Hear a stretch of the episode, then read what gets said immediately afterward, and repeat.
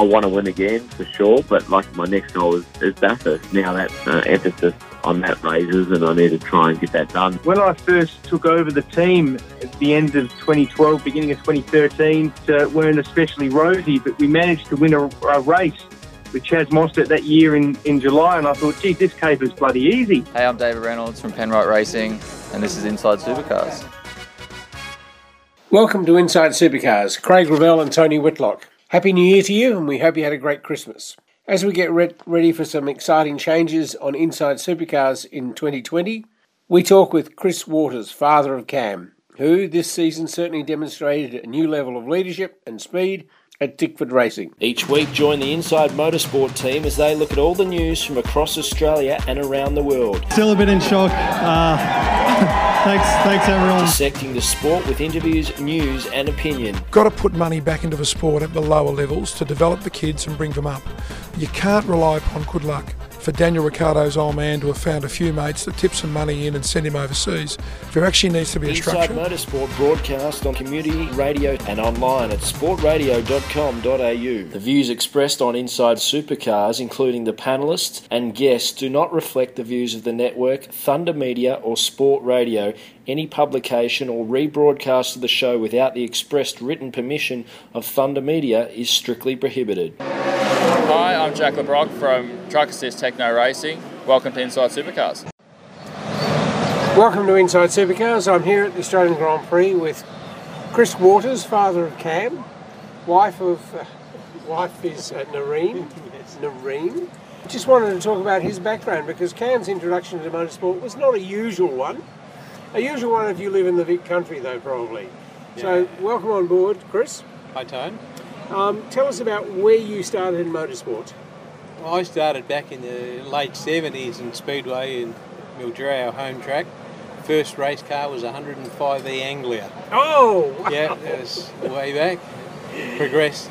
Basically, all my career was with with Fords. For I did have a Torana for one year, and then built the first EA Falcon that raced on Speedway in Australia. Uh, just progressed through there.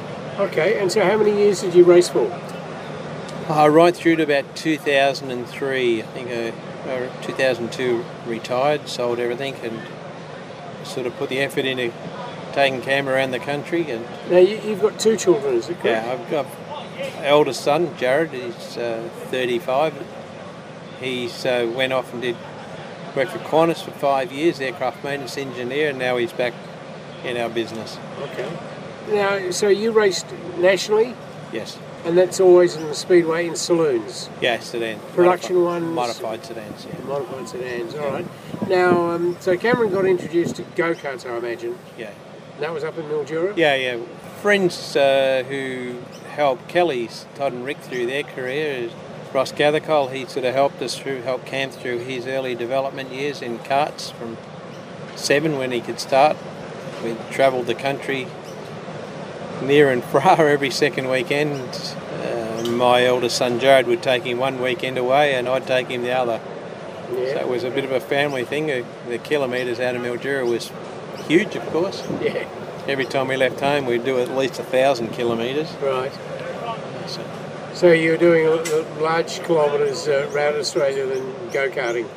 oh, huge amounts. Yeah, yeah. He obviously showed early on a skill. Yeah, it's um.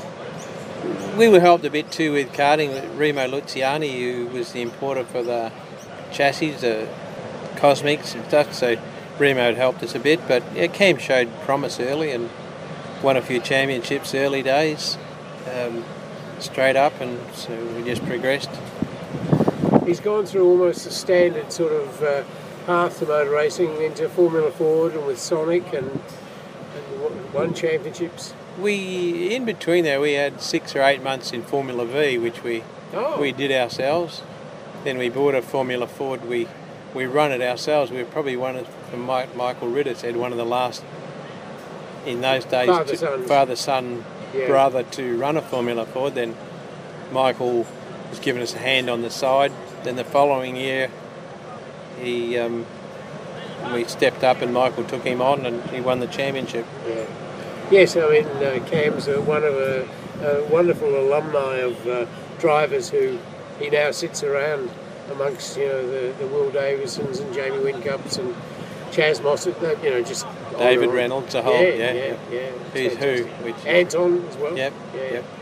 So um, it's fan- fantastic to see um, Cam coming of age. I mean, I was there that time when he was in the uh, Winner Star, whatever that show was called when he Ah, drove yeah, at Bathurst. yeah, with Kelly's. I, I can so vividly remember that moment when a bloke turned up at the back of the pits with a video of this young driver spinning a car. Across the top, yeah. Yeah.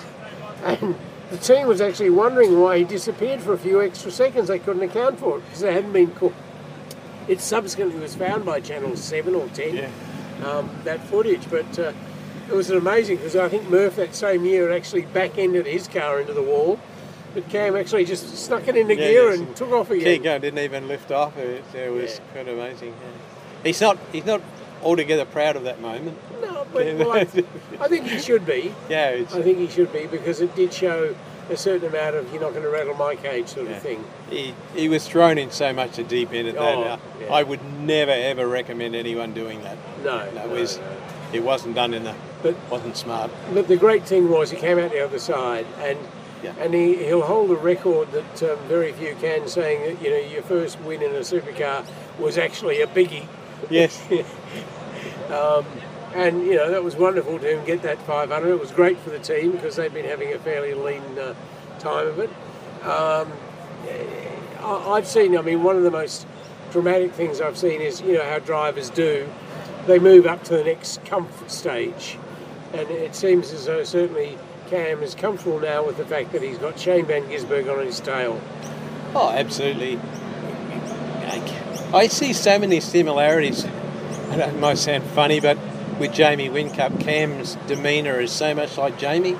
There's other drivers here, you know, just like David Reynolds. He's just off there, so different. He, Yeah. But Jamie's so intense, and Cam's very intense like that. Yes. He um, seconds was basically a failure for him, and he'll go and work harder in the gym. You can't even talk to him sometimes, but Yes. and that's fine. But uh, Yeah, yeah, he's certainly super fit. And I mean, uh, obviously, um, it was a requirement that they had to stop in Adelaide on the Saturday race because of the failure of the cool suit. Um, but uh, as he says, and a number of people have said to me that uh, he could, he could have done it.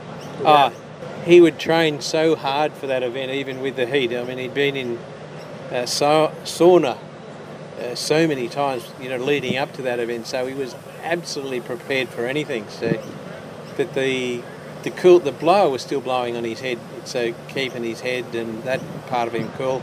He was comfortable. He, he was more concerned about his feet. yes. You know, that was more the issue. But rules are rules, and you Yeah. you know that's something that the team have to uh, address and not let that happen again.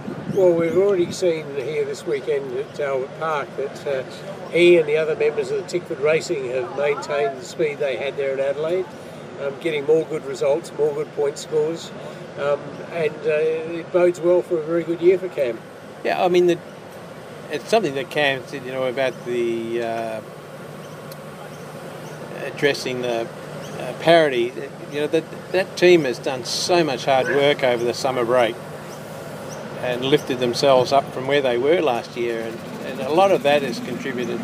And obviously, the the new shape is good, but a lot of it is just hard work, Yeah. which that team have done. And Think that's what Cam was a bit disappointed about. That Well, you know, I mean, uh, I think he should just take great uh, pride in the fact that he's getting those good results. I mean, Oh. given the weapon he's got, he can go and do it. And what's forgotten is the fact that the previous model, of course, they'd had for 10 years, and that uh, you don't go and build a new car to go slower. no, you've got to evolve. Yes. Yeah, yeah. How many events usually do you do a year? We would try and do three quarters. Yeah. From Mildura, it's so expensive. Yeah, I mean, before we, we get to a capital city to grab a, another flight, we've already spent five or six hundred bucks. yes. And you know, it, you multiply that across, you know, 12 or 14 times a year, it Yeah. gets a bit out of control. But yeah, we would do three quarters of the events. We'll drive to quite a few of them. Yep. Uh, the easy ones we'll drive to. We've even, I've driven to Townsville three or four times. Oh, wow. Yeah, just get in, fuel up, and away you go. And it's just what you got to do. When you live in country area like us, it's it's not something that you put a big wall up. You've just got to get get around Yeah, it and yeah. make things happen for ourselves. Yeah, yeah. I mean, uh, it's just uh, what you want to do in a way of a lifestyle. And Yes. Um, look, I will tell you that um, ever since that time when your son was driving, I, I first met him back in Formula Ford days. But that time, I particularly remember that weekend in the uh, what was the competition called? In that uh, driver competition that he Yeah, won. the Kellys. Um, I can't even remember what yeah, it's called. now. Shannon's Supercar Showdown. That's it, yeah. yes. Um, at the end of uh, every session, I'd go down the garage and, and see him, and he was keen. And you know, did you see that? Yes, and things like. And he said, "You, you come back the next session." Every time I did, Yeah. and uh, he's a delightful lad. And as a father myself, that you just take great pride in the fact that your son is doing something that you know doing it well. And you know, I think that's what every parent wants, don't they? yeah, and and absolutely.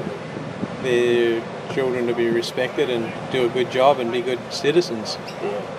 Well, certainly your son, Cam Waters, is doing all that. So thanks for your time on Inside Supercars with Chris Waters. Thanks, Tony. Well, a face we're going to see a lot more of in 2020 is Jeromy Moore. JJ, welcome back to Australia. Yeah, thank you. It's, it's great to be back. A little bit warmer over here than where I came from. So yeah, good to get out the uh, the shorts and, and flip flop. So yeah, glad to be here. What about uh, the experience? Five years away, working with Porsche, titles, championships. You were, you were, you know. I think Tony Whitlock, my colleague, called you the Laurel Man. Oh yeah, well it's a it was a fantastic experience. I mean, uh, yeah, well, uh, sort of a life changing experience for sure. Not only for me but for my family. Uh, to be in Central Europe and, and seeing all the culture over there was fantastic. But yeah, in terms of being with Porsche, LMP1, it was. I mean, I don't know if it's going to be another time in, in motor racing in the future where with such a pinnacle of motorsport with such freedom in uh, technology and, and all the resources you have there was quite amazing. And I think after that, going to the RSR project, developing the, the new RSR, which is just starting to race now, and so far so good, two double victories. So uh, that was also also quite uh, quite fun and just working with the guys over there, different uh, people from different backgrounds all over the world. You pick up so much, and to bring it back here now and. And hopefully uh, to make a step with, uh, the Triple Eight, I'm, I'm really looking forward to it next year. What was the biggest difference you found? Obviously, language and all these barriers, but about the operation of a race team. What was the biggest difference you saw between what we're doing here and what they do there?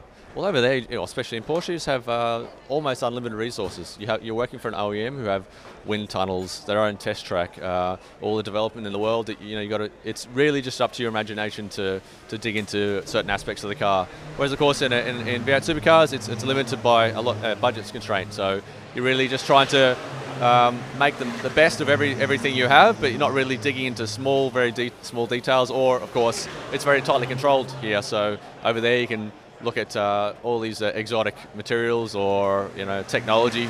So I mean, it's both both have their merits. I enjoy really much the sport over here, but in, in terms of technology, it's it's quite uh, amazing what, what's happening on over there.